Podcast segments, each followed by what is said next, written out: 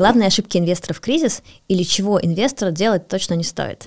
Всем привет, на связи Алла Алексеева, это подкаст Money Talks, я говорю о финансах и обо всем, что так или иначе связано с финансами.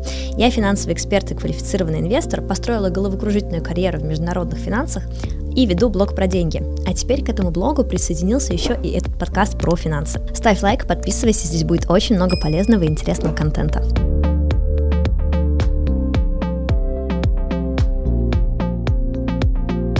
Все мы в прошлом году столкнулись с тем, что наши прекрасные, вечно зеленые, как э, елка, портфели вдруг неожиданно стали красными. Красными и неприятными. Кто-то запаниковал и сразу все продал, кто-то начал рвать на себе волосы, кто-то начал кричать из каждого утюга, что инвестиция – это обман, а кто-то, кто-то подождал, купил еще новые активы на низах и из своего красного портфеля снова сделал вечно зеленый.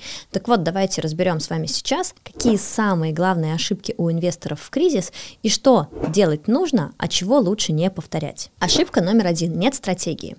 Каждый раз, когда ко мне приходят мои студенты на обучение, каждый раз, когда ко мне приходят на личные консультации, каждый раз, когда я просто с кем-то взаимодействую и обсуждаю тему инвестирования, я всегда говорю про то, что ваша изначальная, первоначальная задача – которые вы должны поставить перед собой, это собрать свою инвест-стратегию, посидеть и подумать. Сегодня такой-то год. Я инвестирую на такой-то промежуток времени, например, пускай это будет пятнадцать лет. Вы долгосрочный инвестор, ваш горизонт планирования пятнадцать лет. Что, я думаю, будет через пятнадцать лет с рынком, с миром, с экономикой, с политикой?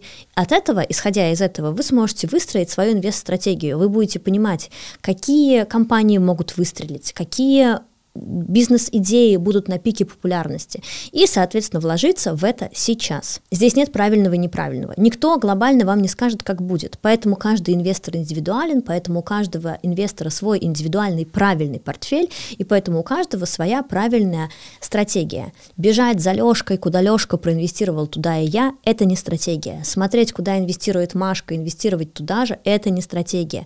Это списывание без четкого понимания, что за этим стоит. Невозможно постоянно постоянно будет списывать у Лёшки и у Машки, потому что в какой-то момент доступа не будет к этим портфелям, а, случится какое-то очередное событие, Машка с Лёшкой выйдут из половины своих активов, а вы так с ними останетесь. В конечном итоге у Машки и у Лёшки через пятнадцать лет вау-портфель, вау-результаты, а вы остались без денег. Всегда думайте своей головой. Ошибка вторая. Нет диверсификации. Вы купили себе в портфель три-четыре актива, а, каждый из них двадцать пять процентов вашего портфеля, да двое из них еще из одной отрасли экономики. Сидите и ждете чуда. А чудо не происходит. Происходит то, что обвалилось что-то в одном месте, подтянуло сразу все ваши активы туда, у вас абсолютно красный портфель, вы не знаете, что с этим делать, куда бежать, а бежать нужно было в пункт один, нет стратегии. В вашей стратегии обязательно должна быть прописана диверсификация, а это пункт два. Диверсификация быть должна, диверсифицировать портфель нужно по э, валюте, по биржам, по отраслям и секторам экономики, по перспективам отрасли, по вашим каким-то, возможно, внутренним э, правилам диверсификации, никто не знает, никто четко не может вам сказать, это уже лично ваше инвесторское решение. Но основные базовые принципы диверсификации я уже в любом случае назвала. Вот сейчас про две ошибки поговорили. Поделитесь, пожалуйста, в комментариях, какие из этих двух ошибок вы уже когда-либо совершали. Третья ошибка – это покупать активы, ничего с ними не делать и ждать, пока портфель сам вырастет. Да, возможно, такое инвестирование действительно и называется пассивным «купил-забыл». И про такое инвестирование ходит легенда, что оно, возможно, и самое лучшее по конечному результату, потому что здесь себя инвестор оградил от своей самой главной ошибки, от себя самого. Но самое правильное, чему я научилась, даже имея пассивный портфель на долгосрок, это все равно иметь инвест-день, когда ты докупаешь активы и пересматриваешь свой портфель. Это возможность каждый месяц делать ребалансировку портфеля, смотреть на свои активы еще раз под критическим углом, читать новости и действовать э, в рамках того, что сейчас вообще в мире происходит. Было бы здорово, если бы вы купили портфель, и он бы у вас просуществовал в таком виде до глубокой старости. Но обновлять его и идти в ногу со временем тоже нужно. Четвертый пункт – это слишком завышенные ожидания. Если вы ожидаете, что инвестируя по сто рублей в неделю, вы за год заработаете несколько миллионов, я тут же вам сразу говорю, вам в инвестиции идти не стоит, ваши ожидания никаким образом не оправдаются. Нужно иметь четкое представление о том, куда вы инвестируете, какой процент годовых вам это дает, и завышенные завышенные ожидания лечатся очень легко. Они лечатся дневником сделок. Обязательно введите дневник сделок для того, чтобы помнить, что и когда вы сделали, для чего вы это купили. Дневник сделок вам еще поможет, знаете, в чем? Когда вы будете через пару лет пересматривать свои сделки двухлетней давности, и вы почитаете свои комментарии к ним, вы поймете, какой большой путь как инвестор вы прошли.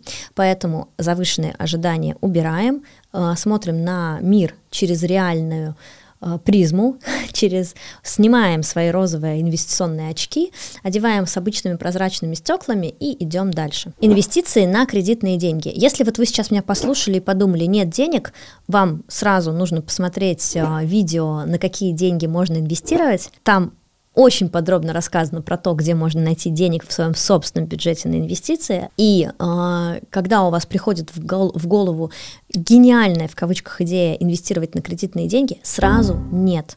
Это путь в никуда. Пассивные инвестиции требуют вложений в долгосрок. Только тогда у вас есть надежда на магию сложного процента.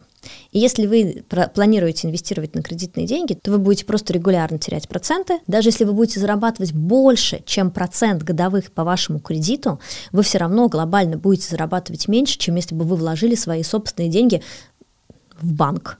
А банк – это вообще не инвестиции, да? Банк – это про возможность сохранить, но никак не приумножить. А если уж вы решили пойти в инвестиции, то вы наверняка нацелены на приумножить. Инвестирование кредитных денег никогда не приумножит вам капитал. Но здесь есть исключения. Исключение – это на самом деле ипотека. Вот вы сейчас удивитесь, но так оно и есть. Ипотека по низким льготным ставкам. Например, когда только появилась льготная ипотека, она была шесть процентов, потом молодым семьям начали давать льготную ипотеку под пять с чем-то, потом айтишникам начали давать льготную ипотеку под четыре процента. В общем, вот эти программы льготных ипотек, они действительно поменяли отношение многих инвесторов к кредитным деньгам, заемным. И получалось так, что действительно по стратегии купил э, за одну сумму, подождал какое-то время, продал на несколько миллионов дороже, ипотека имела смысл, потому что своих денег не нужно было много, нужно было вложиться только в первоначальный взнос.